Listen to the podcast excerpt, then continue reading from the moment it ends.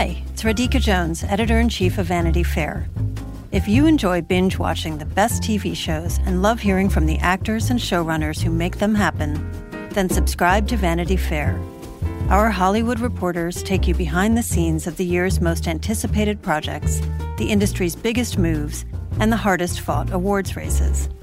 From The Crown to The Real Housewives, we've got the inside scoop. As a special thank you to our still watching audience, we're offering 15% off a yearly digital subscription to Vanity Fair. Visit vanityfair.com today and use promo code POD15. That's vanityfair.com, promo code POD15 for 15% off a yearly digital subscription to everything you want.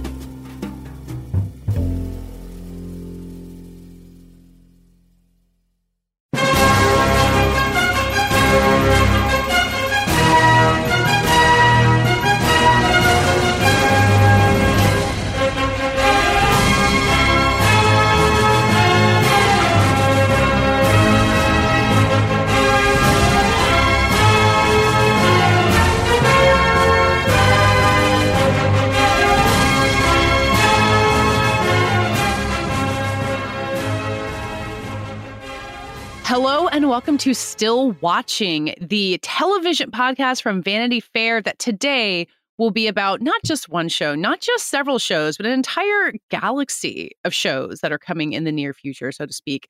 And I am Katie Rich. I am the awards and audio editor for Vanity Fair, and there's really only one person I could be doing this with, Anthony Breznican, fresh from a galaxy far, far away. Thank you so much for joining me. Oh, it's such a pleasure to be here. You know, uh, I just uh, I just wrote, well, I, I didn't just write it, but we just published the cover story for the June issue, and it's all about Star Wars and, as you said, this constellation of shows that's emerging on the horizon. And so And there's it- a, lot to talk about. including one very close on the horizon, which is Obi Wan Kenobi, which Yeah. premieres on May 27th on Friday on Disney Plus. We are recording this immediately before that show premieres. Even though you wrote this massive cover story about Star Wars, you have not seen it. I don't think you're lying to me that they like that Lucasfilm gave you access. You Yeah. really haven't seen it, right? No, they've kept it under wraps. I'll see it Friday at Celebration. Oh yeah, wow! Uh, what a Star Wars the Star Wars ahead. convention that draws people from all over the world. There's really so much to get into, and I feel really grateful that we're starting where we are because I'm someone who is Star Wars.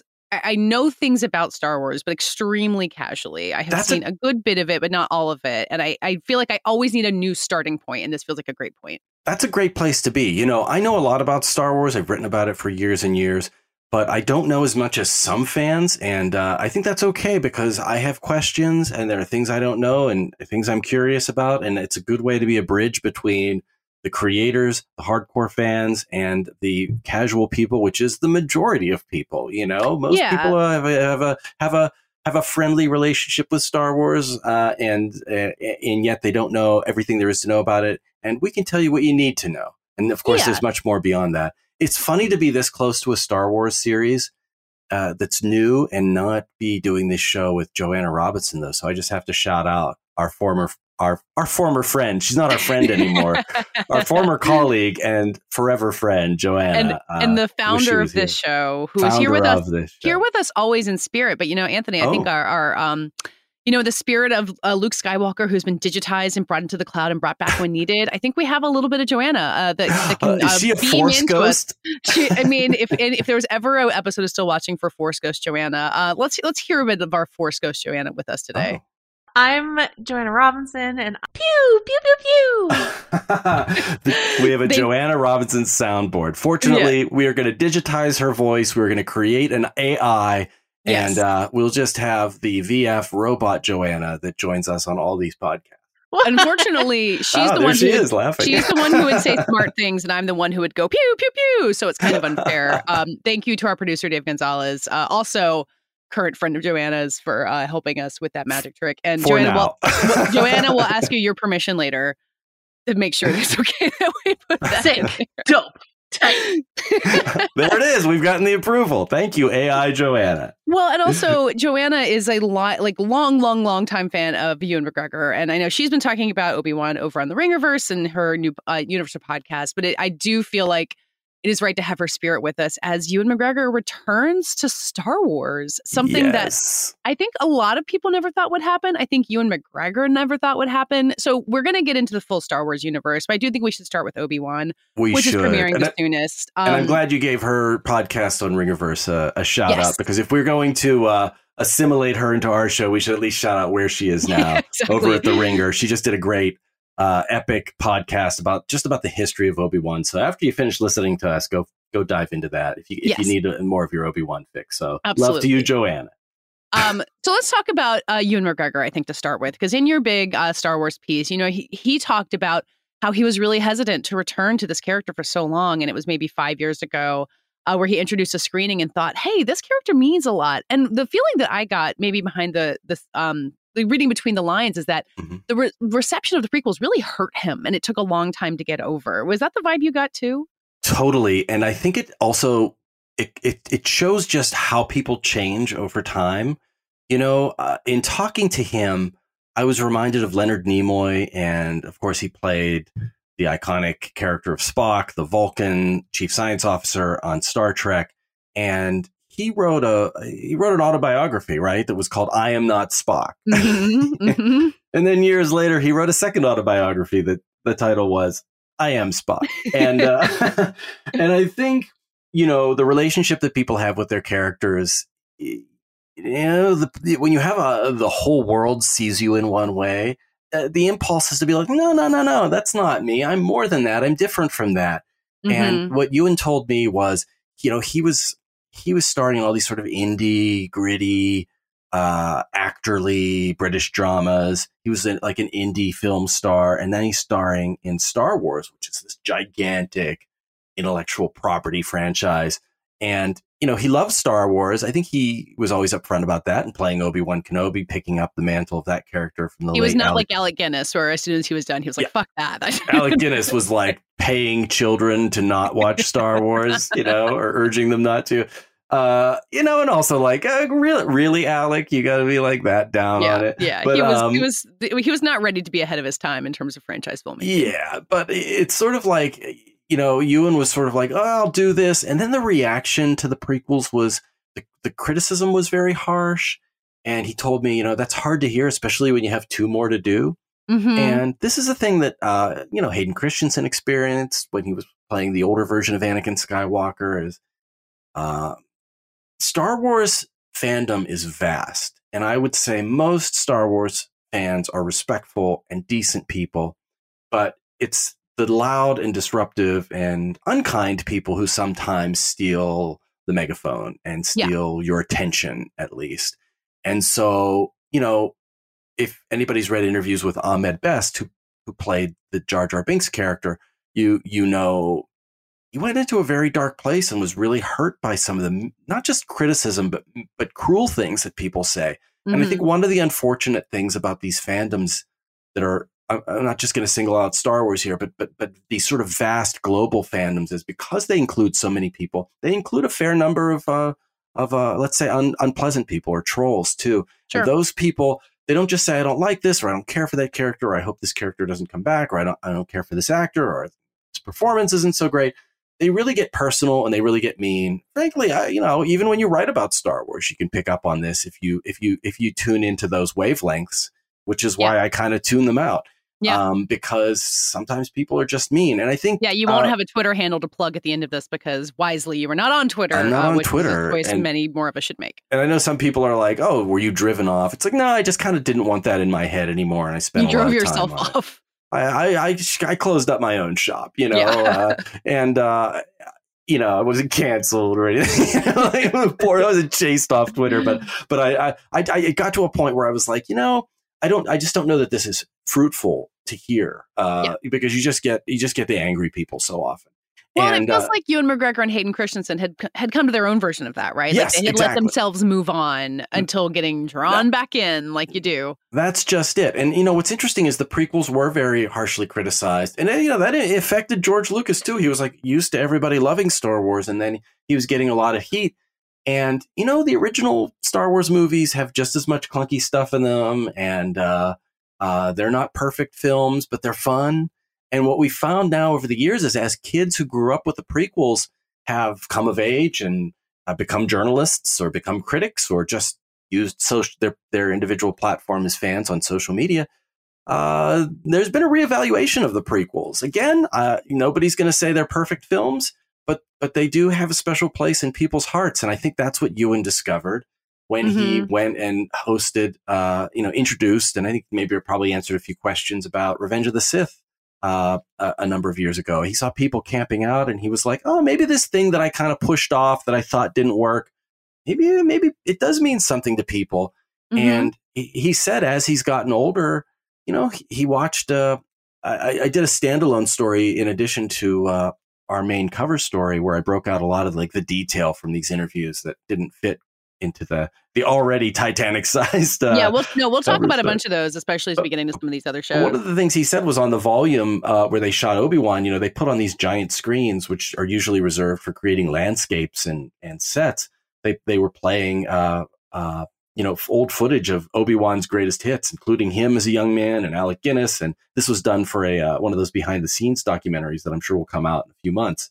But he said it was really strange and really emotional to see his himself as a young man and realize how much he has changed. And I think they're bringing all that to the Obi Wan series.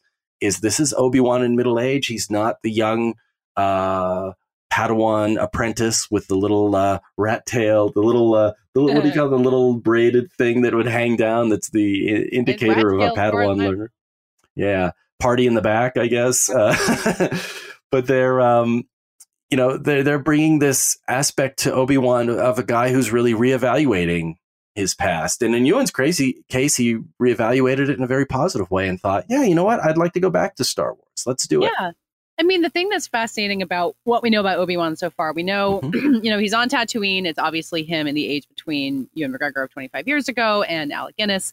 Um, and we know that Darth Vader's in it, and Hayden Christensen is in, in your piece. There's these incredible photos by Annie Leibovitz of him rehearsing uh, backstage with his lightsaber, but we don't really know how or to what extent. And your mm. story isn't able to reveal much. The trailer doesn't reveal, reveal very much.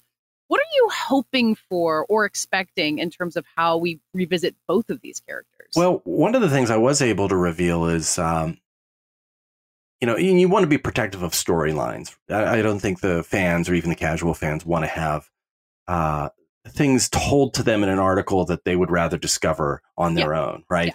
So, but what I can reveal is that you don't hire Hayden Christensen to play Darth Vader. You need a big guy and the suit, and if you can get him, James Earl Jones to do yeah. the voice. Uh, but to play the human being that was lost within Darth Vader. This character who, you know, he's a cosmic space wizard, right? So there's not a lot that's relatable there. It's more entertaining and more fanciful than most of the things we encounter in our lives.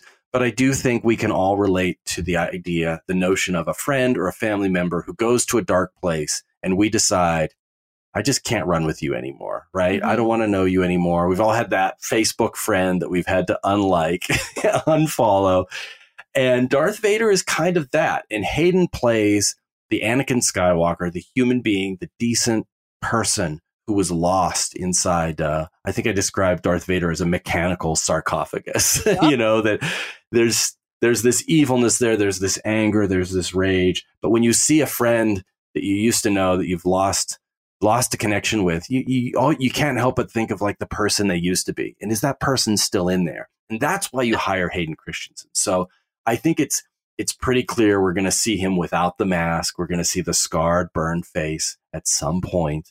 That's my guess. It's yeah. not something I have intimate knowledge of. And your That's hope, I guess. would assume, like you want to see those two actors face to face. Yeah, I mean, I would like to see, and literally face to face. Like uh, yeah. uh, my hope is that at some point there's a fight between them, and we do know, uh, you know, Ewan McGregor described shooting a scene where he comes face to face with Darth Vader, and he was really freaked out, like because he was blocking the scene or rehearsing it, and then they put the mask on him, and suddenly it's like, oh, it's not an actor coming at me; it's actually Darth Vader. And he said he compared it to a scene in Big Fish where there was a a lion that had to roar behind him, and his like inability to act because like fight or flight kicked in. and so he was like, I was just terrified. And so I, I would like to see a scene where that mask gets destroyed or knocked off. It happened in Star Wars Reb, uh, the, the animated series Rebels when Ahsoka Tano, the character who's played in live action by Rosario Dawson. We'll get more to her too, yeah. Yeah, she battles Darth Vader, who was her, she was apprenticed to Anakin Skywalker when he was a Jedi. So she's now, you know, grown woman and she's battling her old friend, her old mentor, who's now an evil tyrant. And, you know, they just kind of slash the helmet. So you see his eye come through, his human eye. And I would love for there to be some aspect of Obi Wan seeing Anakin Skywalker's face with the mask either removed or destroyed, the way Luke saw him at the end of Return of the Jedi when he took the mask off and Mhm. and and Darth Vader says, "I want to see you with my own eyes." Right, kind of a beautiful scene. So maybe we'll get that. Um, yeah, it made me think of that scene at the end of Attack of the Clones, and I have not revisited those movies the way that a lot of people have. But that fight of, with them in the lava field, which is, as far as I know, like I don't know if that's the last time we see Obi Wan, but it's pretty much. So that's end of that Revenge of the. Sith, not Attack of the Oh, Clones. I'm sorry. Uh, the, the last That's one, the third one. Yeah, I'll push um, up my glass. Yeah, I'm sorry. No, that's no, uh, Revenge what- of the This Sith. is what you're here for. Um, but it that you know that scene is kind of silly. Like it, it suffers from a lot of the overdose of CGI that a lot of those prequels do. But the Mhm. emotion of that scene is completely vivid, and I remember it well, even having seen it at a time when I knew even less about Star Wars than I do now. And that's the like depth of emotion that it sounds like they feel, and it sounds like you know the way that they talk about the emotions that showrunner Deborah Chow talks about it that they're trying to bring to this show too. Deborah Chow was one of the most interesting interviews I did because I expected her to say, I fought to include Darth Vader because we really want to see these guys go head to head. You know, we want to Mhm. see uh, Godzilla versus King Kong. And instead she said, no, these two, these two characters love each other. And I'm like, Yeah. whoa, that's like not where I thought you were going to go with this. And she used those terms. She's like, they are, uh, their lives were entwined. They were very close friends. There's a brotherhood between them. And how could you not still be thinking about this person uh, when you were that close? And it's not that they're, it's that love is not necessarily there anymore, but they did once. And that leaves a hole, right? That leaves a vacancy in your, in your life, Yeah. in your spirit. And I'm like, what a great soulful way to talk about these characters. You know, that's, Yeah, think and I pretty think wonderful. that like love in Star Wars has often been a kind of abstract concept. You know, I think Mm-hmm. that the relationship between um Anakin and Padme has its defenders, but it's not ever something that felt especially visceral. But I think the two of them, and maybe it's because these actors had an affection that they built Mm-hmm. together, or because you know maybe Obi Wan and Darth Vader are some of the most uh, the deepest characters in Star Wars lore. But I I do think you can feel that depth of emotion in the two of them, and it's really promising that that's what this show wants to dive into. I think it's very promising and I'm really looking forward to the show. I hope I hope it changes our perspective on things. That's the thing that Star Wars does best when it does it. Is Perspective on it- things in Star Wars or outside of in Star Wars? Star well in life, hey, it's always good to see something and be changed or moved. But I, I mean, Yeah.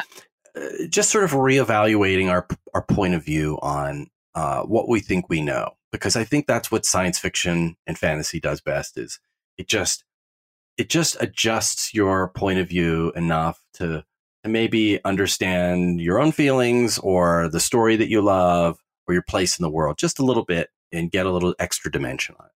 I'm Claire Fallon. And I'm Emma Gray. We're culture writers, podcasters, and hosts of the show Love to See It. Every week, we give an unapologetically feminist dissection of reality dating shows, rom coms, and other romance narratives. We unpack all the weird messages they send us about love, sex, and dating. And we dive into all the details with special guests like actors, authors, and cultural critics. You can find Love to See It wherever you get your podcasts. New episodes drop every Tuesday.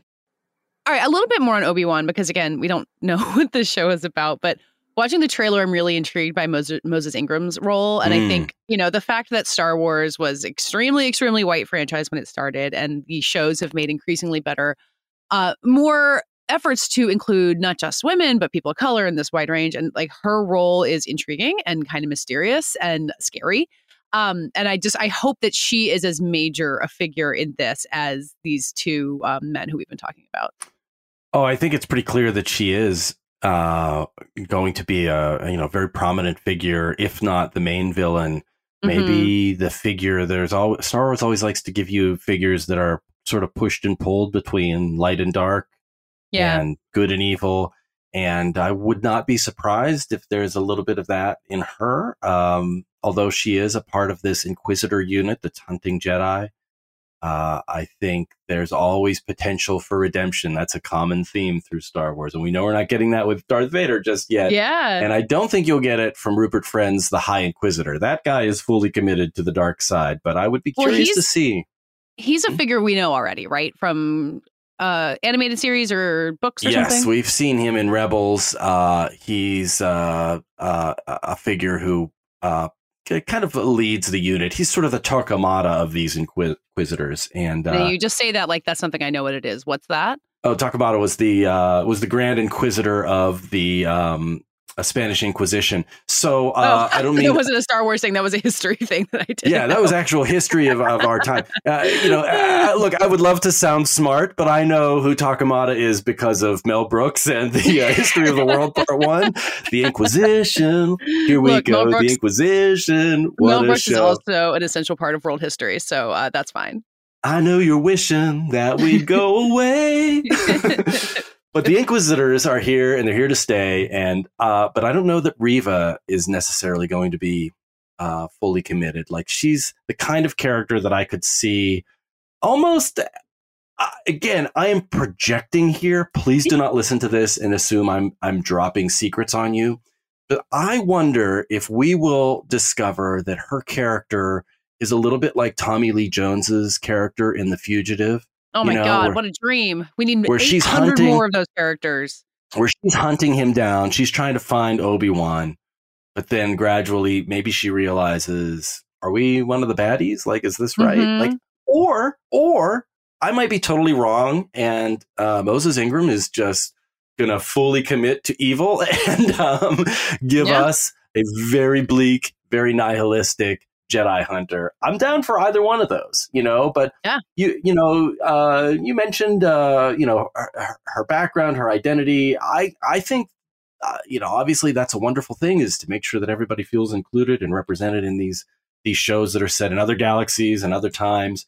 Uh, but I, I'm I'm, I'm ready to just take her as herself, as on on her own merits, as just a really cool Star Wars character. And I- Whoever she I is in this she- galaxy, we can't. she's a wonderful actress and you know we've seen her in um, uh, in the queen's gambit and she's so charismatic she's so charming uh, I, I love the idea of seeing her a little less charming a little more intimidating Mhm. so uh, I mean, no you less bring up charismatic though. You bring up what I think is the central like challenge of this kind of show. Like, you know, with the Mandalorian, you've you got some sense of where you are in history, but these characters you're introduced can go wherever they want. But Obi-Wan and Darth Vader both, we know where they start and we know where they end. Like there is a really Mhm. fixed endpoint for both of these characters. And it's not like they can't change. And I think with Obi-Wan especially, we're gonna see him get to the point of, you know, ready to get back into the fight where we find him in the first Star Wars. But like there's not as much growth you can do with them. So I think you have to rely on more characters, right? Uh, yes, exactly. Like growth and change and what will happen to this person. That was the brilliant thing with Ahsoka Tano when she was introduced to the Clone Wars animated series. George Lucas and Dave Filoni, uh, you know, did that show together, and and that's where we first met Ahsoka. And okay, well, Ahsoka's not in the original trilogy, and we don't really know what becomes of her. Does she die? Uh, you know, before those events? Like, if she doesn't die, why wouldn't she be fighting the Empire? Uh, Mhm. does she become part of the Empire? Uh, if that's the case, why isn't she fighting the rebels? Like, where is she? And it created this intense uncertainty about her. What becomes of Ahsoka? And also, we know there are no more Jedi, right? Uh, Luke meets Obi Wan in, in in the original 1977 Star Wars film, and the Jedi are all but extinct, right? And so, does that mean Ahsoka is dead? We don't know. Yeah. And gradually, we've gotten an answer to that question how she progresses beyond the era of the Clone Wars. And of course, we now know we see her portrayed in live action as Rosario Dawson in events that take place after Return of the Jedi. So Ahsoka has been kind of existing there. So you're, you know, but she was, uh, you know, behind the scenes, low key, working against the Empire, uh, often as a secret agent named Fulcrum. Uh, that's some of the background on her. But I'm pointing this out just by way of agreeing with you that yes, you need those characters whose fates are not determined, who aren't known Uh-huh. we know that we see the outline and the sketch, and maybe more than the sketch. Uh, but, but we we have the drawing of Obi Wan and Darth Vader. We know where they begin. We know when they meet. We know where they end. And I think what a show like this does for those characters that we uh, know and are already so well defined is this adds, this colors in between those lines. This adds texture and dimension to the silhouette or more than the silhouette than we already know. Yeah. I wanted, like, this is a broader question about this before mm-hmm. maybe we move on to Andor, which is the next one after this. But, you know, you take the Marvel Universe, which has introduced multiverses and in, comics have this long long history of uh, something happens and you undo it and it comes back and you know there's not that continuity. And star yeah. wars from what kathleen kennedy told you in your piece like they seem pretty committed to it. it is all one story. And that gets more and more complicated the more and more shows like this that you make. Do you think that's sustainable? Do you think that is the right way for star wars to go? Uh I don't think it's sustainable for everything. This is just my opinion here. Not sure, I'm not sure. speaking for Kathy Kennedy or anything else. But right now, the books that are published, the comics that are published, the TV shows, and the movies are all canon. Anything that's made now is canon. Now there are a whole ton of games and comics and books that were written before this sort of modern renaissance for Star Wars, the when Disney bought the Lucasfilm and uh, began making new shows and stuff. And they decanonized a lot of what's called the expanded universe. And they made a bunch of people mad, right? Well, yeah, look, if you're getting mad about that, I think you need to change your priorities. Sure. There are other things worth getting mad about. Essentially, you enjoyed those books, you enjoyed those comics, you enjoyed those cartoons. Uh, but like you know, if you're mad, if you're mad that they're not official anymore, that doesn't mean you can't still enjoy them. And and you know, Dave Filoni loves to grab little things from that era and put them back into the shows. What that essentially means is that's their way. That's the modern, the contemporary cre- creators' way of saying, don't box us into narratives that were written long ago. Um, we're clearing those. They're not official anymore. You can still read them. You can still buy them. They're still in print in a lot of cases but they're not dictating the current direction of the stories we're telling. You know, yeah. that's all that means. And you know, and they bring them back in fun ways. If you remember in Solo, the standalone Solo movie, oh yeah, uh, Donald Glover's Lando stays in the Falcon, in the Millennium Falcon, while they go off and explore a mine on a mission to. Mm-hmm. What are they gathering? I think they're gathering oh. some fuel rods, right? Not, like some, not, not a clue. yeah, they're. I think they're gathering some fuel, and like um, you know, he stays in there and he's he's seen like sort of just chilling and dictating a story, and he's mm-hmm. t- narrating one of his own adventures, and like that's taken from a novel that was published years ago. So about Lando, there was like a whole series of Lando novels, the you know the extended adventures of Lando Calrissian, and like I love that they bring that in, and what they call it is is the expanded universe, but also legends you know? And one of Dave Filoni's huh. uh, philosophies as he's made the animated shows is there's always a little bit of truth in legends. So we're not we're not lassoed to that as a narrative structure as a as a true history, but we can borrow things from it and we can incorporate those things from quote unquote legends and put them into the official storytelling. So Lando can tell maybe he's maybe he's writing his own novel, right? Maybe he's telling a fanciful story about himself sure. that didn't really happen, or maybe he's maybe those stories are real and now they're being uh, you know woven back in through the movies. And uh, you know, I think that uh, Leslie Headland, who's the showrunner of the series Acolyte, the Acolyte yeah. that's coming yeah. up. Uh, you know, uh, Kathy Kennedy told me, yeah, she's reading those expanded universe books and weaving things from them into Acolyte, which again, those people that you mentioned are mad that their stories that they bought or have on their shelves are no longer official. Well, they might be official again. You just got to give the mm. contemporary creators a chance to just pick and choose. And frankly, Marvel is doing this too. You know, they had those Netflix shows. Um, they had Agents of Shield. Sure, uh, so sure. The Netflix shows were like Luke Cage and Jessica Jones and Daredevil. Now. They're not part of the canon, but look, they brought uh, Charlie Cox back as uh, Daredevil in the most recent Spider-Man movie. Now that doesn't mean that all of the all of the uh, Daredevil shows, all those episodes are canon. Uh, but it sounds like moving forward, they're going to use him and sort of recanonize his version of the character. So they're going to keep parts of it. and they might cast off other parts. That doesn't mean you can't still watch Daredevil and enjoy it. It's still there. Yeah. It's not being destroyed. It's not like, well, frankly, George Lucas saying there's not going to be the old version of Star Wars. Now there's just the revised version. Which is still Uh, the but you- case, right? Like, can you see the original version of Star Wars these days? I think you can bootleg it a bunch of places, but like, yeah, I don't know that they've ever put out the original. That's you know, so revision. crazy, right? Yeah, well, yeah, you know. I know, I know this is a detour, but man, I, I can tell you as somebody who wrote a book years ago that I made edits between the the uh, the hardback and the paperback. uh, I did. I, I mostly fixing little like typos or something, but like uh, that the proofreaders missed the first time. But it added like one line to it, and I I would pref- whenever a friend is reading it, I'm like, oh, you should read the paperback version. I would like- call that different from inserting CGI uh, creatures in the background of uh, Tatooine. But you know, here, who You am know, I to say? Francis Coppola is revising a lot of his older movies, and just you know, I can do that a little better. And you know, I- I- you don't have to love that, but that is a thing that Yeah. creative people want right do. to do it. Um, okay, let's let's talk about Andor, which is the next uh, series that will be debuting on Disney Plus uh, sometime this summer, I believe. So late like summer, I would look for it. August-ish, August, or yeah, Ar- that's at the same time expect. that Lord of the Rings and Game of Thrones shows are going to be premiering. That is going to be a boom time. Uh, I guess check back uh, here in a few months for maybe as much Mm-hmm. we'll all be coverage. as we spending less time stomach. with our loved ones while we watch all the TV we have to watch. Sounds great. Um, so Andor is an interesting case because it's another story with a fixed ending. We saw Cassian Andor in Rogue One. We know that he dies in Rogue One. Mhm. Spoiler alert.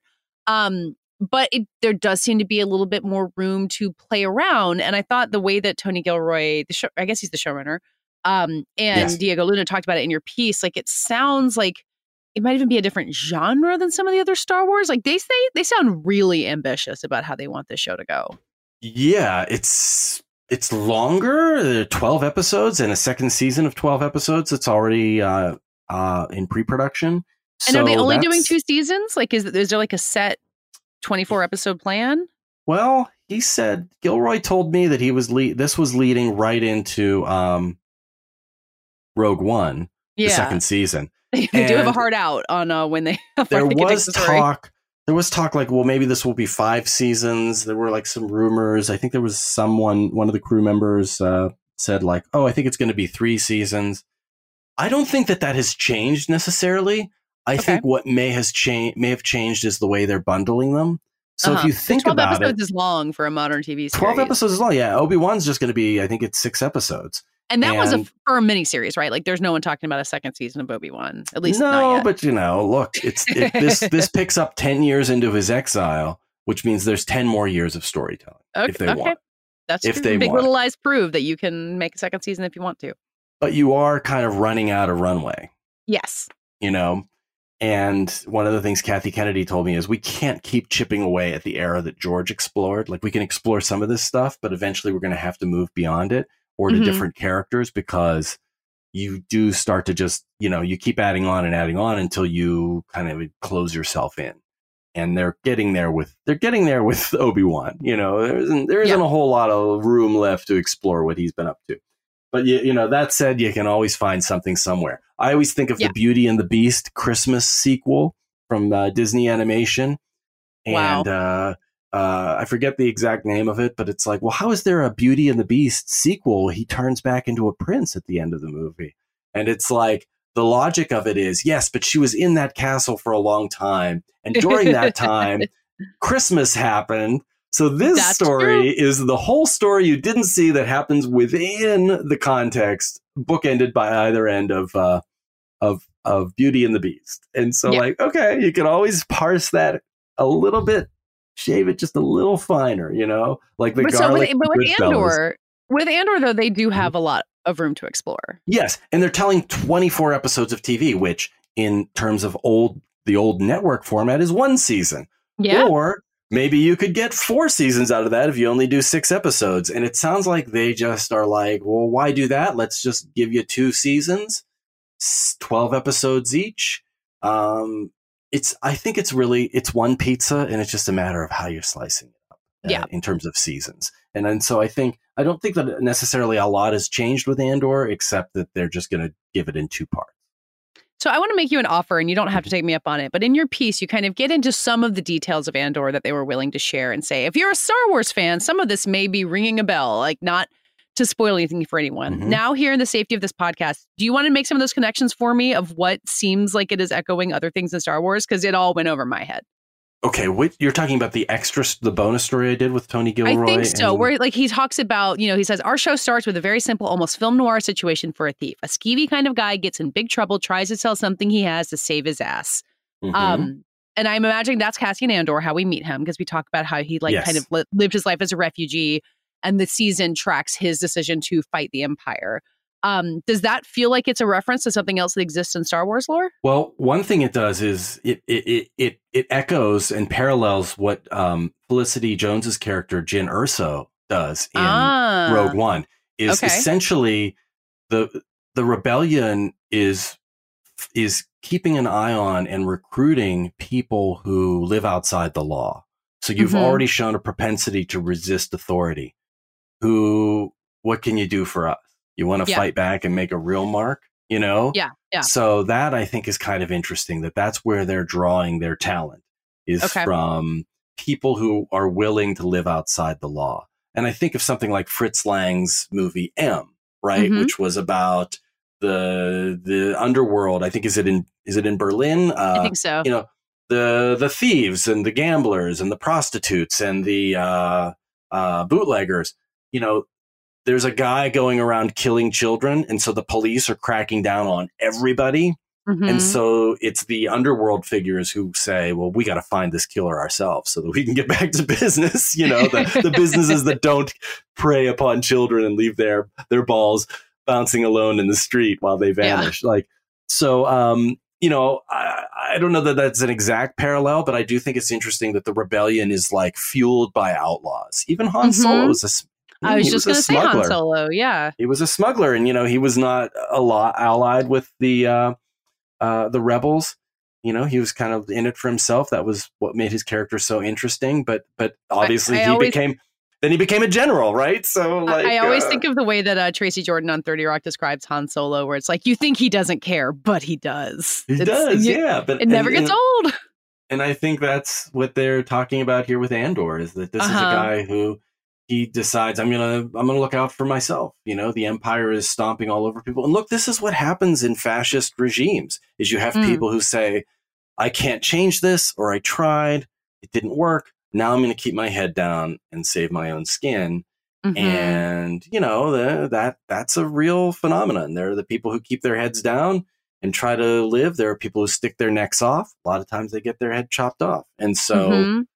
You know what what is Andor's relationship to that? He's a nihilist. We hear all this stuff about how he doesn't care. I think I think Tony Gilroy says he could give a shit about any of that, which I thought was like I love when you get a quote like that. This just very blunt and not very. You, you- clearly, that is not a press release. That's not press release language. That's what Um, journalism is, man. You get those people to say what they really think. Say, uh, yeah, yeah, that's what journalism is: getting a source Yeah. to say a swear.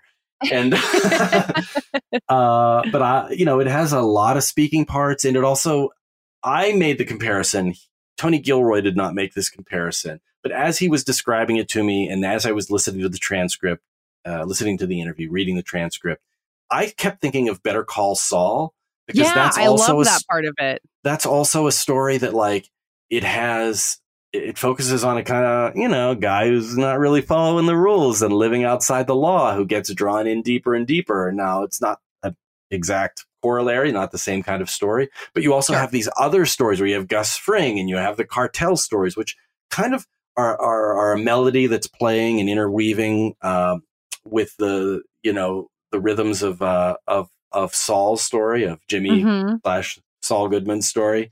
And they have a parallel story in Andor that focuses on the political movement, the leadership of the rebellion, and how that Mhm. emerges from the actual le- formerly legitimate political class. You know, Yeah. so you've got street level people like Andor hustling, selling. It sounds like he's like stolen something and is selling stolen goods. And then you have somebody like Mon Mothma, who is Mhm. also featured in our Annie Leibovitz photo spread, Yeah. played by Genevieve O'Reilly. What a what is- a name and what a look. Like that is Star Wars has always been so good at like giving someone a name that makes no sense, but you look at them, you're like, yeah, that's a Mon Mothma. Mon Mothma. I always thought there was something motherly about that name, right? There's Yeah. maybe it's just the M's, you know, like mom, Yeah. Mon, Darth, Dark, Dark Vader, Darth Fa- Dark, Dark Father, yeah, you know, like yep.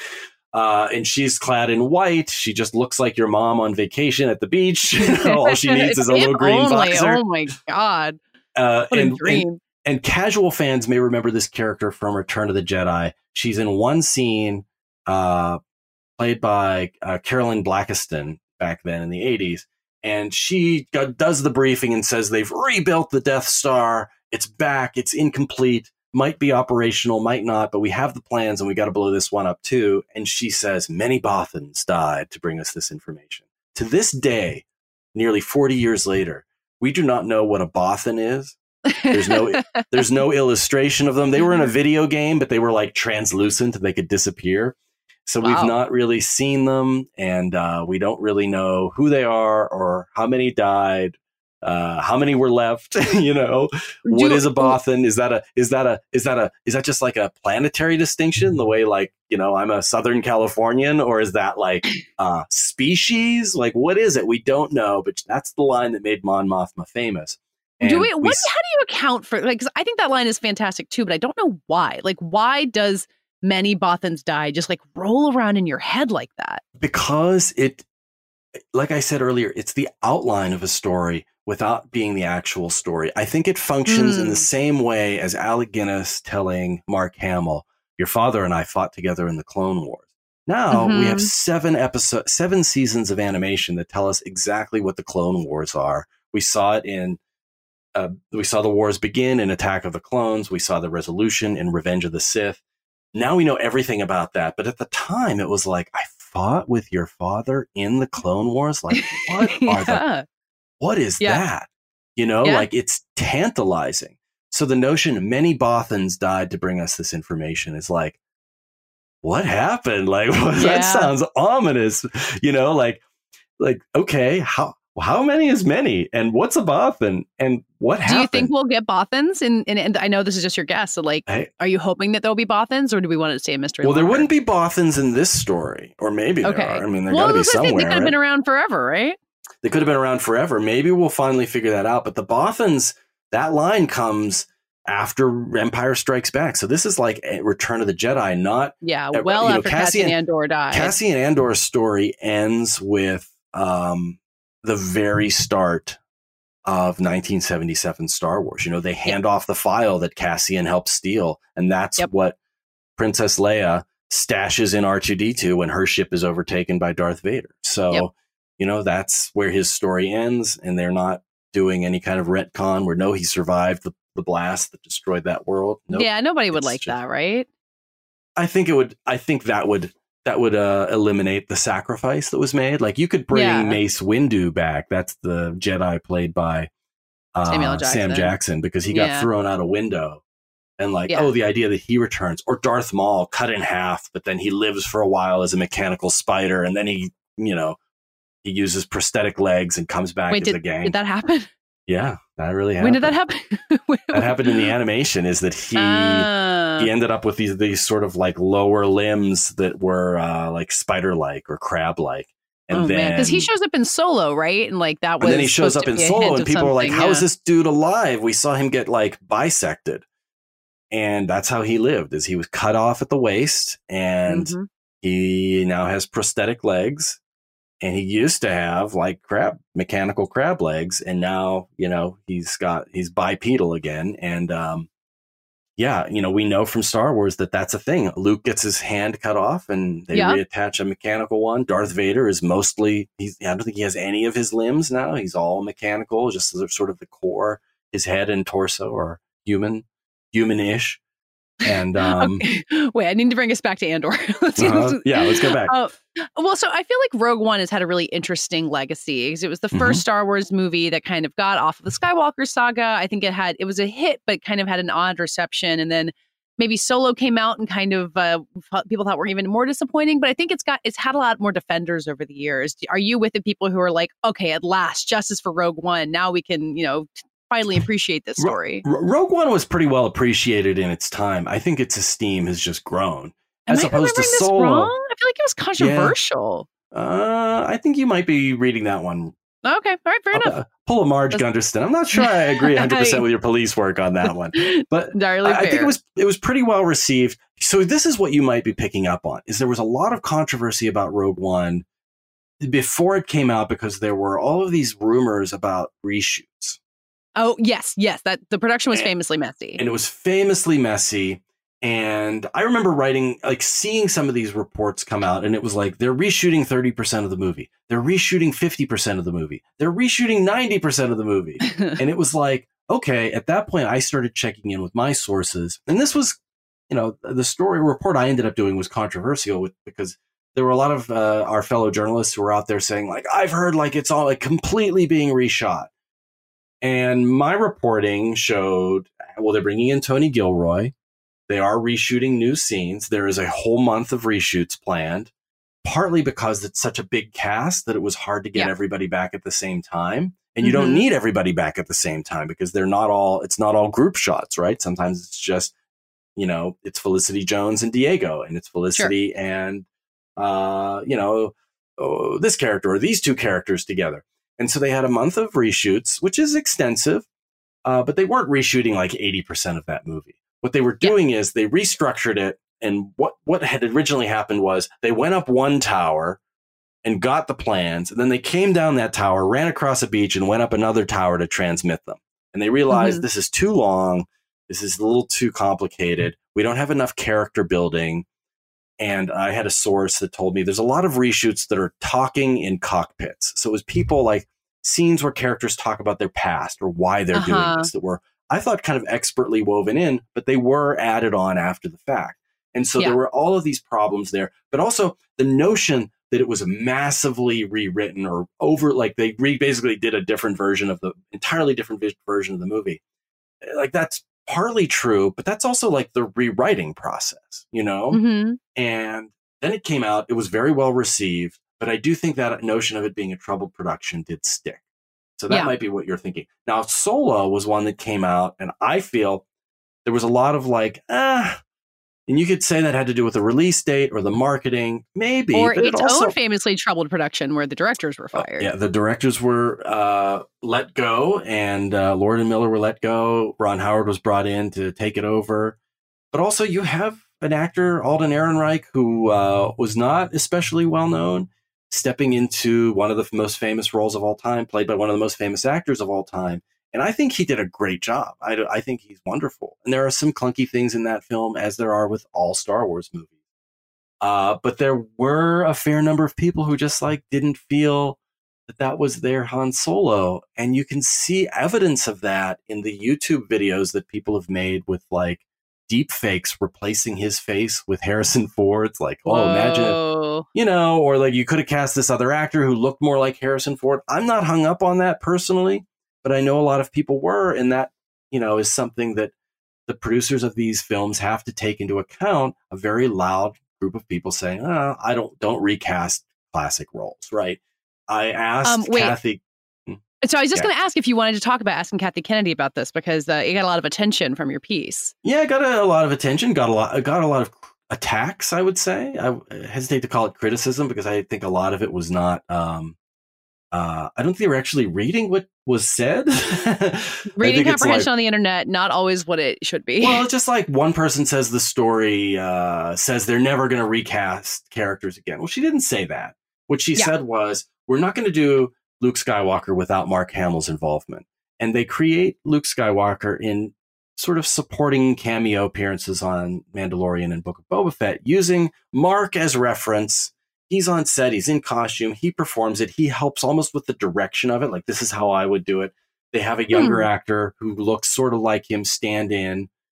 They augment the voice in ways that, that approximates how he sounded when he was uh, a younger guy, thirty some Do they years do ago. they augment his voice for that? I've actually never known how. I think they they've rebuilt it in some way, and it's like they. Wow. I don't- I'm, I'm not entirely sure, so I don't want to comment on it. I'd be speculating, but it's it's it's a hybrid. It's a technological achievement, and it's a team effort, and that's how I described it in our story. Mhm. And when when I said like this notion that you don't want to recast Luke Skywalker, was that something born from Solo? And I even framed it as like, I, one, I don't I don't want to put you on the spot. I don't want you to walk into a landmine here. I also Sure. said I don't want to trash Alden Ehrenreich.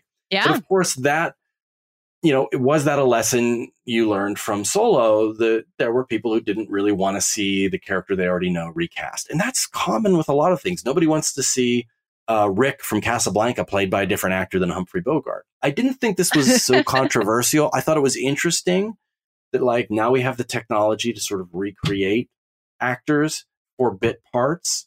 You Mm-hmm. wouldn't do Solo with a digitized Han Solo No. looking like Harrison Ford. I think that would be prohibitive.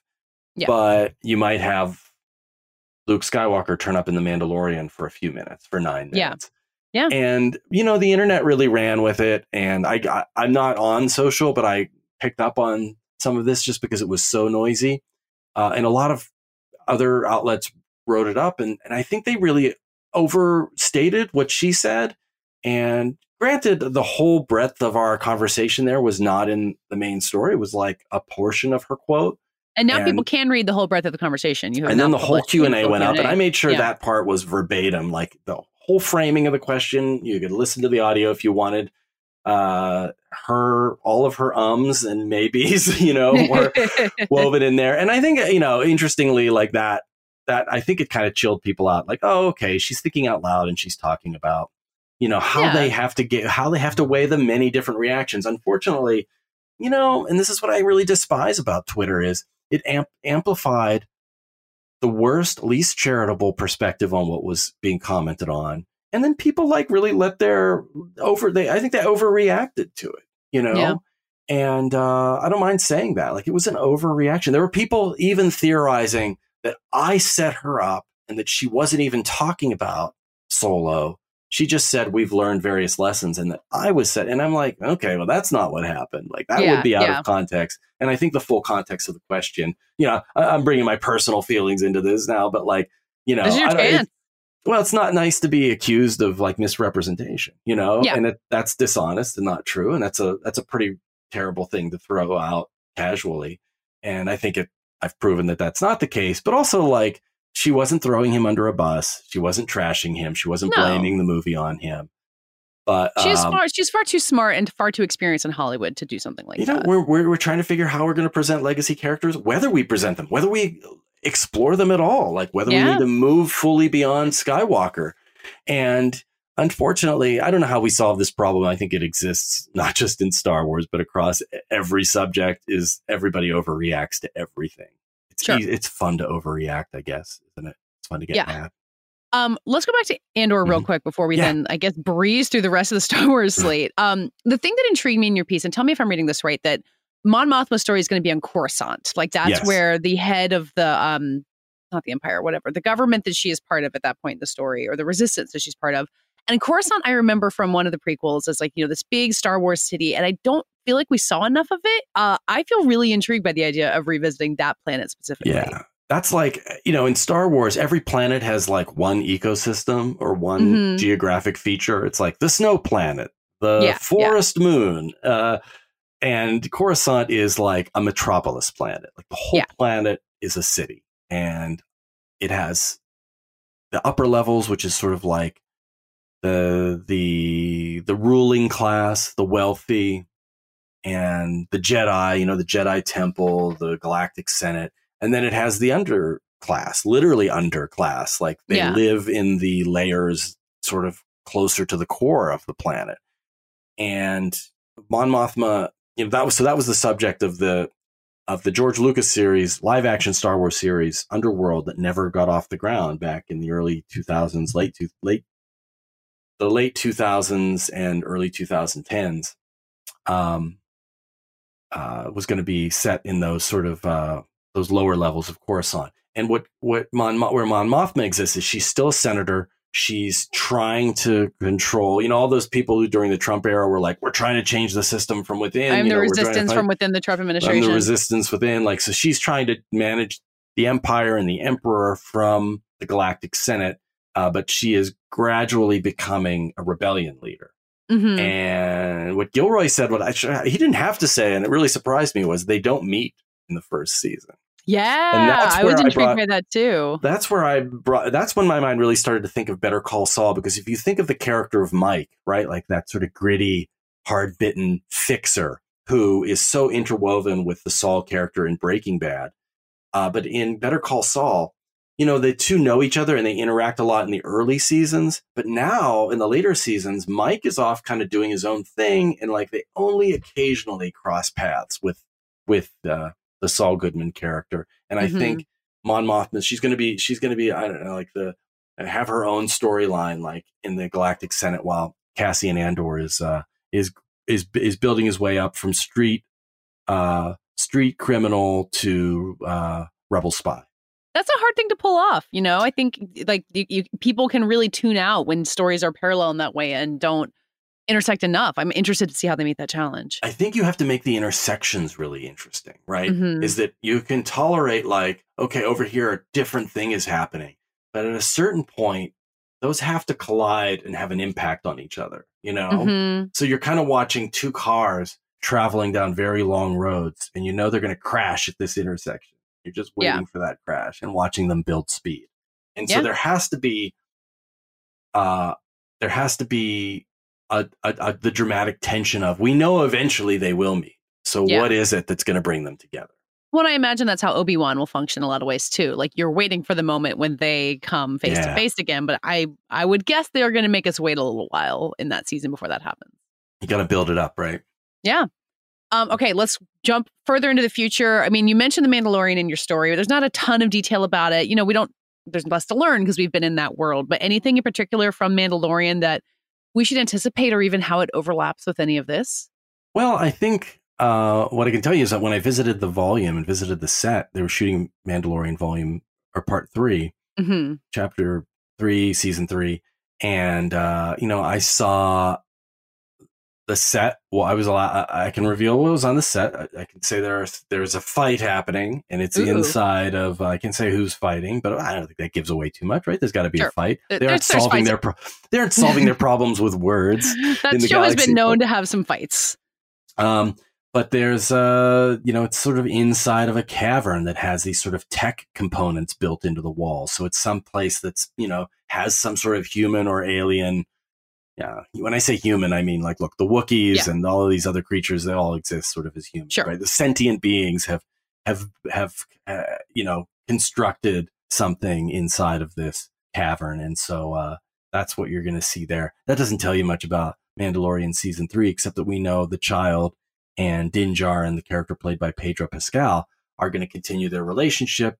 There's a father son thing happening there. And uh, here's what I think I can tease might be interesting to people. In the story, uh, Kathy Kennedy notes that you know she brought Jon Favreau and Dave Filoni together to work on The Mandalorian. hmm Filoni, as I said, he was the apprentice of George Lucas. He came on to work in animation, steeped in Star Wars lore, has ambitions to direct live action.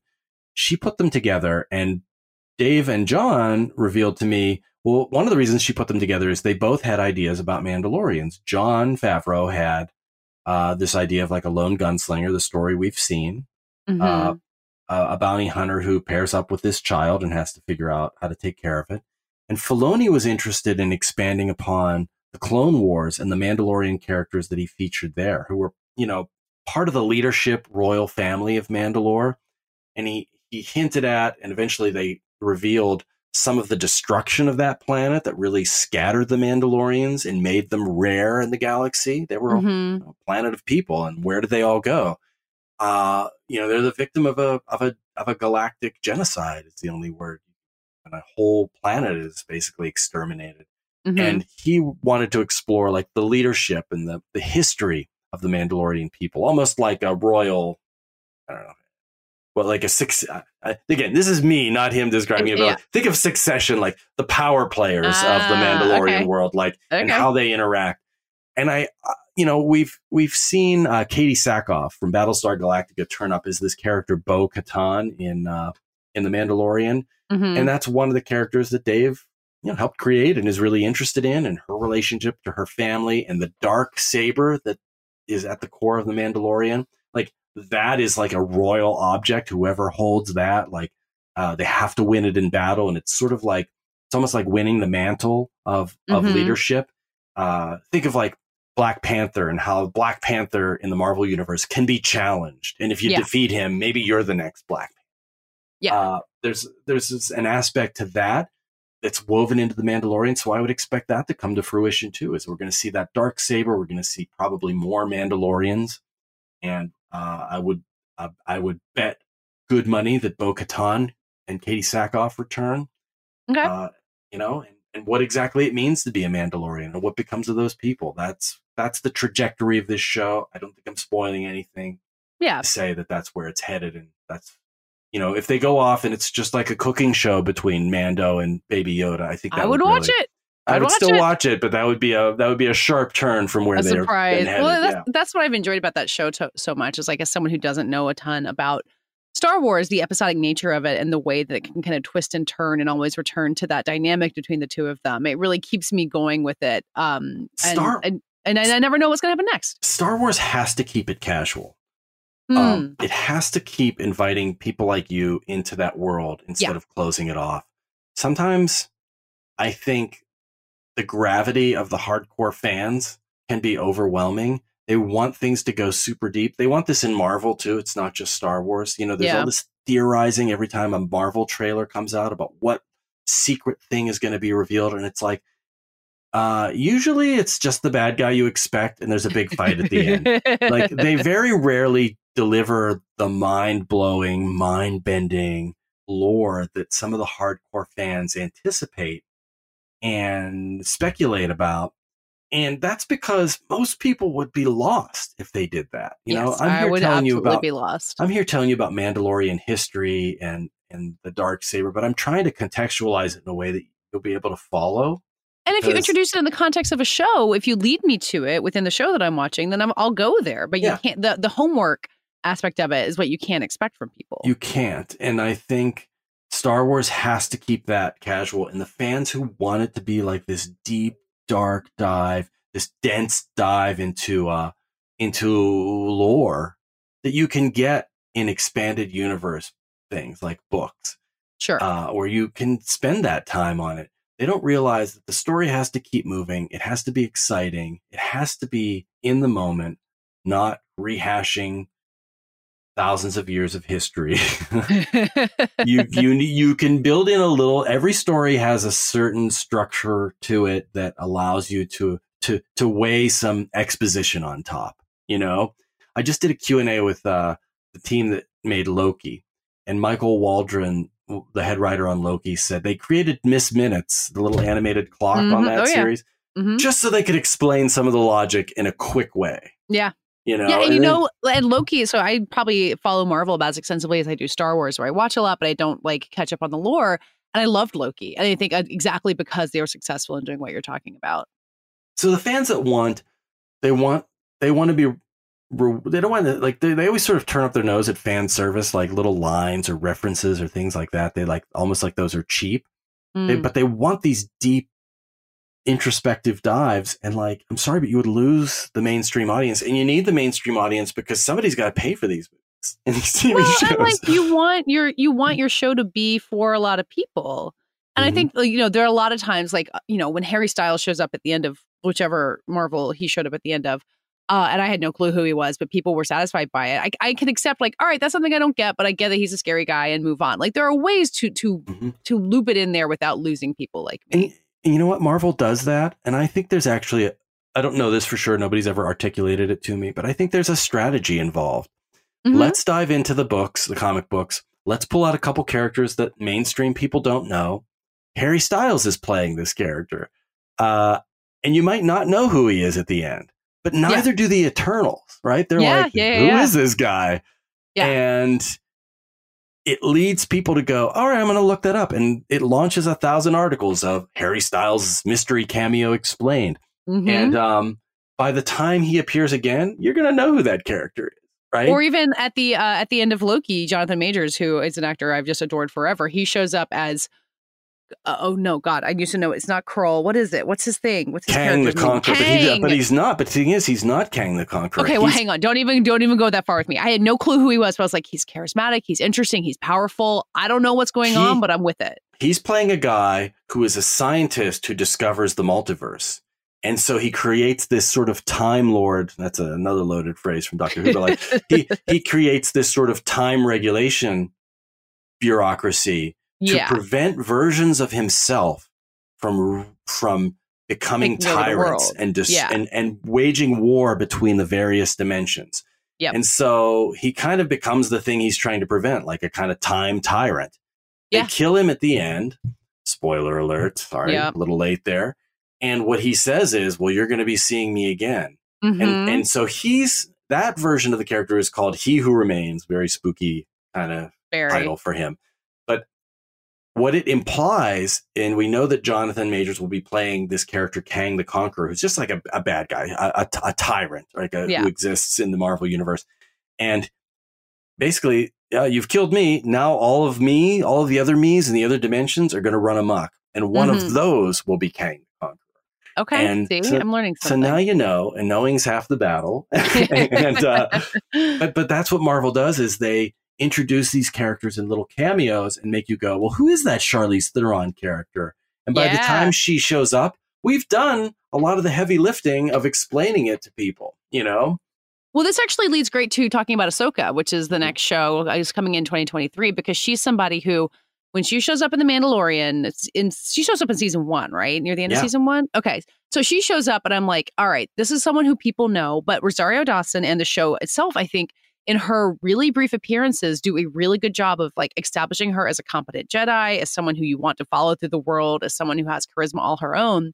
So then I see that her show, you know, it's, it'll be kind of a continuous story, I think is what they said, not standalones like The Mandalorian. And it'll follow on plots about her from the Clone Wars. But I feel like I already know her enough that I don't need to have that background to understand the show. you don't. You need she. You need. You picked up all of the things you need to know about Ahsoka. And if there's more you want to know, may I present seven ep- seven seasons of the Clone Wars to you? and and not only the Clone Wars, she then turns up as an important character in Rebels. So there are Okay. multiple seasons of that that that will tell you her full backstory. But it's kind of like meeting a person in in real life. Like like when you and I met for the first time, you don't know everything about me. Mhm. And gradually over time, you learn this or that, and you know what you need to know. And then the more you become friends with somebody, the more you learn about who they are. Yeah. And that I think is sort of the way you have to present characters is you can't have her pop up and have everybody go, Oh, right. Like there will be some people who know who she is and know her background. But otherwise, you've got to have somebody like the Mandalorian who's like, Well, who are you? yeah. you know? And she kind of explains that. And I think that's a really good thing. Yeah. So we don't know a ton about her show either. Uh, Mary Elizabeth Winstead, uh, uh, Lucasfilm will not confirm whether she's on it, but uh, her husband, Ewan McGregor, will in your No, piece. She's on it. They were I they were like they were like, well, I guess you've got that one. Like, because you know, because there's always a fight. Like, can we get a little more news in this story? Like re- Uh-huh. reveals, and everybody's very good about not teasing things. But Ewan McGregor was just like, yeah, you know, Mary's going to be on Ahsoka, which had been rumored. Uh, but yeah, I mean, look, Lucasfilm was like, okay, they're not denying it.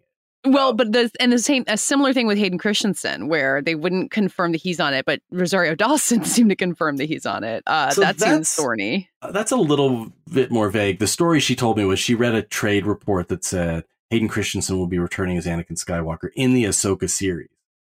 And it makes sense. He was her mentor, and I think she will be haunted by what happened to, to Anakin Skywalker. And So it'll be in flashbacks that he would appear on it, something like that. But yeah, but Vader is dead by the time we see her in Mandalorian, right? Okay. He- so it's not like Vader himself will be popping up unless Ahsoka is set before his death, right? Which is also a possibility, frankly. We don't know when it's set. We we do have the implication. What Dave Filoni told me was I'm continuing the story that we're introducing. Like they're laying a little bit of foundation and exposition with her appearance in The Mandalorian and her appearance in Book of Boba Fett. We know she's Okay. searching for this scary imperial figure known as Thrawn, Mm-hmm. who has a huge legacy in all those expanded universe books that I talked about. Uh huh. Um, but otherwise, you don't know who Thrawn is. No, and don't. you don't have to know. You Yeah. need to know he's a scary imperial guy, and she's trying to find him. Now, if you watch the animated shows, you'll realize when he vanishes, he's kind of lost at sea. His starship gets, uh, in a way that's too complicated to explain, gets blasted off into deep space, lost Okay. at sea, lost in space, and with him goes the hero, the young hero of Rebels, a character named Ezra Bridger, who was a criminal, a little thief, a young child thief, street kid who rises up and becomes through the ranks to become like a rebel, one of the one of the original rebel leaders, Okay. or soldiers, and uh, early on in the at the start of the rebellion, so he vanishes along with this big bad guy. So when she says in the Mandalorian to the villain that she's fighting, "I want to know where Thrawn is," I see. Everybody who watched that was like, she's trying to find her friend Ezra. Like, why else would she be looking for Thrawn? Well, there are a million reasons she might be looking for Thrawn, but a good guess is she wants to track him down to find out what happened to the other guy who disappeared. So she's continuing her story of where they where she was left at the end of Clone Yeah, Wars. and Dave Filoni said we're, you know, I'm. Uh, that's a hint of where this story is going. Her ep- her episodes will not just be uh standalone little Ahsoka going through the galaxy like the A Team, visiting planet Yeah. after planet, well, like that's helping kind the of what the Mandalorian is, but I don't think you can have all of the shows be that, right? No, no, you can't. Yeah, you can have sort of this week's episode, but I think Ahsoka, Ahsoka already is just part of such a much larger narrative, and you know, the end of Rebels featured her aged up and in a white costume, implying that she is somehow like elevated or changed. Like she's a changed person when we see her there. Just a brief glimpse, and I think what the Ahsoka live action series will do is, in some way, uh, show us how she goes from the character of, of this sort of wandering Ronin that we see in The Mandalorian to this Mhm. sort of wise, sort of almost otherworldly figure. Yeah. Still, Uh, at, still at that point though, looking for Ezra, Um, well, and like that which, kind which- of which like sounds like a '90s band. I know. but also like when you have the plot of like this powerful person who you know already Mm-hmm. is trying to find somebody. Like that is a quest narrative that you can jump into immediately, even Yeah. if you don't have the for background sure. for it. And you don't need the background. Like you can fi- figure Mhm. out that background. You can you can figure out why this ring has to be thrown into a volcano. As I'll tell Yeah. you on the way, right? Yeah. like, that's Yeah. kind of what it is. um, okay, let's do the last show. Well, I guess there's two shows. There's there's the Grammar Rodeo, which is the Jon Watts show that we Yeah. really don't know much about at all. Um, probably like possibly an Amblin style Goonies esque vibe, right? Yes, that's what I I got officially from people at Lucasfilm. Uh, it stars some of its main characters are kids, but that doesn't mean they're the the solo leads. There might be other adult characters, but we know that there was a casting announcement for four children, four young, like tweenish age kids. Mhm. Uh, and the name Grammar Rodeo refers to an episode of The Simpsons where Bart and his pals uh, illegally rent a car and go on a road trip to Tennessee, and uh, Great. and uh, they tell their parents that they're going. They they've uh, that they have like an academic trip planned that they're going to the Grammar Rodeo, and and, and so what that w- with these these titles you know these code name titles are not meant to give things away but they kind of imply things. Like the t- the, the the code title for uh for the avengers was group hug. So there's always something like a little bit ironic about them you know? Sure. And I think okay, now that we know that there are like a lot of kid characters in this, the it's the idea of kids going uh, uh Going on an adventure. going on an adventure that, that's not sanctioned, right? That, that maybe Yeah. doesn't have uh chaperones on it. I think Yeah. that's my guess. And Jon Watts, who you know made the uh, uh, Spider-Man, the new Spider-Man films with Tom Holland, like he's good with young people. He's good, got that Mhm. those YA chops in a way. And he Uh, walked away from a Marvel project, presumably to make this. I guess they're kind of happening at the same time, and maybe just Fantastic Four was too much for him. We don't really know why that didn't happen or what Yeah. what what went wrong, but people are always horse trading uh, on big big titles. You know, the uh, guys who made Game of Thrones signed up to make a Star Wars trilogy. Then they signed a huge Netflix deal and they backed out of the Star Wars trilogy. And Well, the Uh, thing Rian- that Kathy Kennedy said in your piece is like, this is a four or five year commitment. Like, you're not doing something else while you do this. yeah, they don't want filmmakers coming in and saying, "Okay, I could spend two years in Star Wars land." She's like, you know, you know, Mhm. we want you to come in and like do some persistent storytelling.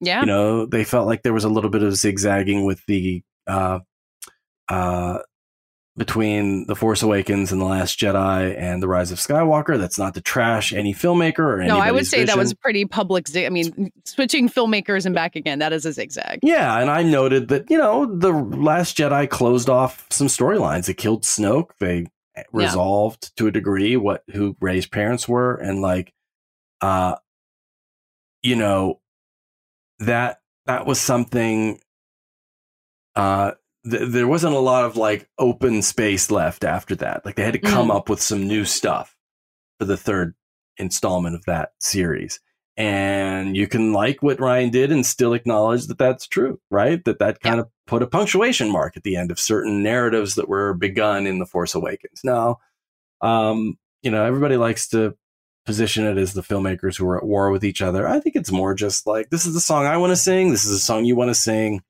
I'm gonna, you know, try and bring it back around. I guess. Yeah. Uh, And, and, and again, an argument for keeping people in the building for as long as you can to really Yeah, have I- things uh, be consistent. I th- I don't think anybody would disagree that it's better. It, you know, there's a, maybe just a little less narrative whiplash if you are if you have one person deciding this is where it goes. You know. Um, okay, let's end on the Acolyte, uh, which Yeah. you mentioned earlier is the Leslie Headland show, set 100 years before the Phantom Menace. Um, kind of like a Roman Empire before the fall vibe. Like if everything in Star Wars is dirty, this is everything when it was first built and it was all shiny and new. that's that's how what I asked her about. And, and I've, one I want to say, I, I really enjoy talking to everybody in that cover story. But Leslie Headland is a special person. She is super fun. like I, the whole time I was talking to her, her dog and cat were kind of roaming around the background, and she was like, "Oh yeah, these two know everything about Star Wars. They've said it on like a thousand Zoom meetings." And I was like, I was just looking at this dog's eyes, like, "What do you know? Like, you, if, if only you could- could talk. if only you could do- could talk or type and go on Reddit, you would just like." Unfortunately, that dog signed an NDA, so yeah, the, the dog did sign an NDA, but the cat did not. The cat is a very good lawyer. uh, but but she was wonderful and super uh, crazy Star Wars fan. Like she has read all the EU stuff. But again, like somebody that you could talk to who she knows all of this stuff, and she came into Star Wars through the role playing games, which is where you're you're really making up your own character and you're you're contributing your own thoughts. And she said the first writing I really did as a kid was making up Star Wars stories as part of Hmm. role playing and imagining my character in different scenarios, which I think is really wonderful. Similar to the way I, I grew up, but I used action figures and made up my stories in the backyard. That's what's Yeah. cool about Star Wars is it gives kids the tools to uh, it's like training wheels. We'll give you the characters. We'll give you some of the scenarios. Now you make up the adventure. You figure Yeah. out where you want to go with it. And she's telling a story that's set a century before the Skywalker era.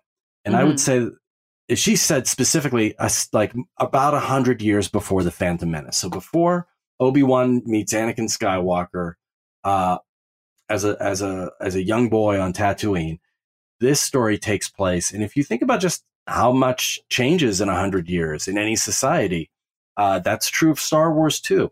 Only in this case, they're more technologically advanced in the past, and there has been a decay. And so that made me bring up the Roman Empire. Like it's just one example. I mean, there are many around the world and throughout history, but where you have like a buildup of society and technological advancement and there's education and there's health and well-being and farming and all sorts of new things that are developed. And then sometimes there's a collapse. The roman Yeah. empire fell. And look that's not to say the roman empire was great it was not great for i mean it was an empire and it was brutal and Do not um, cancel us over the Roman Empire. We are aware. Not, not yeah, everything yeah. went well. We're aware. Yeah, we're not defending the Roman Empire. Uh, those guys can answer for it themselves. But like, but they, but you, you know, you can't argue with roads and aqueducts. And and yet after that, there's the fall of uh, the Roman Empire, and there's an era of barbarism. And uh, and then what we call the Dark Ages, and what some people say, well, maybe they weren't so dark, but but there was a time of just sort of uh, the pendulum swinging back toward less education, less development, less health. And um, she, so what she said is it's actually not quite the Roman Empire, but she talks about this age, what's which is called the High Republic in the Star Wars universe. This is an age like the Renaissance, where suddenly, again, you emerge from those medieval times, and there's art and and higher standards of living, and and you know the early kinds of science and medicine, and so this is a you know a time of great advancement and prosperity but she also says it's not great for everyone and what's happening in the margins. And she sees this as uh, laying the foundation for how could a society as powerful as the galactic government be undermined by this one dark side figure Mhm. Palpatine.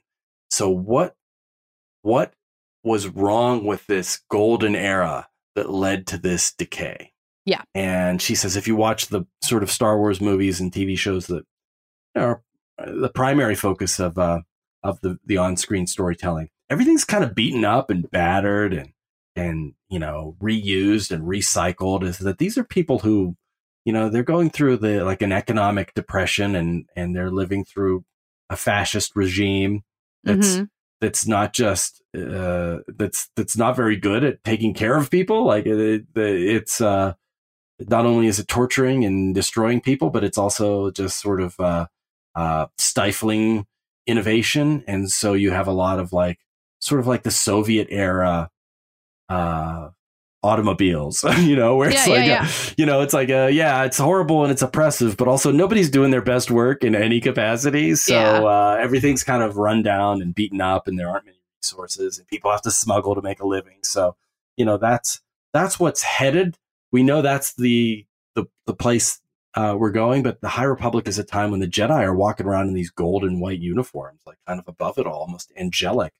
But they're not really getting into skirmishes. They're not really fighting for the the the poor or needy. They're just sort of like existing, and they're a bit. It sounds like they're a bit aloof to me, and so that's that's the place where the acolyte is set. I will add that Amandla Stenberg is rumored to be starring in it, but we don't know for sure. But otherwise, we don't know a ton about it, which is intriguing. Rumored, and uh, I would put I would put good money on that. Uh, yeah, I feel like Star Wars rumors don't get out that far without something behind them. Um, well, you know, I think I, think Star Wars Celebration is happening, and uh, gosh, bet something tells me that we're going to learn a lot more about who's in some of these shows and some of the secret things. Uh, you know, well, we'll find there's exciting stuff to look forward to. Um, I think I need to wrap us up. We have a lot of more Star Wars to talk about in the future. So will you come back soon and maybe join us Force Ghost too to uh, guide me through uh, what comes next? Definitely. Can we get Joanna saying pew pew pew? At the very least, we can Pew, edit pew, it. pew, pew. Yeah, There she there it There she is. is. Um, Uh, all right, Anthony. I hope uh, I didn't lose you. Did I keep you? No, did I, I'm you here. To I like feel ready for? Obi Wan and everything that's coming next. Um, and people should, if they somehow haven't read your story, they should read it and all of your other follow up stories. It's really wonderful prep for all of this stuff. Um, anything else you want to plug before we let people go? No, I'll be. Uh, not sure when we're going to put this out, but I'll be at Star Wars Celebration, so you'll get a little more Star Wars from me. I think we call Yeah. it the. This is the force feeding of Star Wars on Vanity Fair, and I'm going to make a plea. Uh, this is like the the NPR pledge drive. Like I, I kept hearing from people, like, "Oh, I wanted to read. Uh, I wanted to read your interview with Hayden and uh, and Ewan, but like I hit the paywall. What does it cost, Katey, to Subscribe, to Vanity Fair. Subscribe What- to Vanity Fair. It's like 10 It's- bucks a year. It's It's like, like nothing. I, I think I, I subscribed back before I worked here for like a buck a month. I, I think it maybe it's Yeah. like two bucks a month. Like you get tons of great stories, and we're we're not gonna cover Star Wars less. We're gonna cover Marvel. Like if you're into all of this stuff, Vanity Fair, uh, we let our hair down. We can we, we, we keep it classy and dignified, but we like uh, pop culture, and we're interested in covering Hollywood, and these are the big things there. So if you if you like these Star Wars stories, you like Annie Leibovitz's photos, you love the Adam Lance Garcia video interviews with Ewan and Moses Ingram and Hayden Christensen, uh, you know, sign up. You, Yeah. you won't regret it, and then you Yep. won't be hitting that paywall anymore and bouncing off. And subscribe to to Still Watching. Subscribe to Vanity Fair. Yeah. Uh, we have you in good hands. Yeah. Um, the layout is beautiful. You don't have to read this story as screenshots in some some angry person's Twitter thread. yes, yes, please don't. Um, well, subscribe to this podcast. You can follow me on Twitter, not Anthony. Can, I'm there at Katey Rich, K A T E Y R A T H. Mm-hmm. And uh, thank you, Anthony. Thank you to our producer, Dave Gonzalez. Um, thank you. You Dave. know, hopefully we'll be lucky enough to have more Star Wars to talk about on this podcast soon. May the force be with you.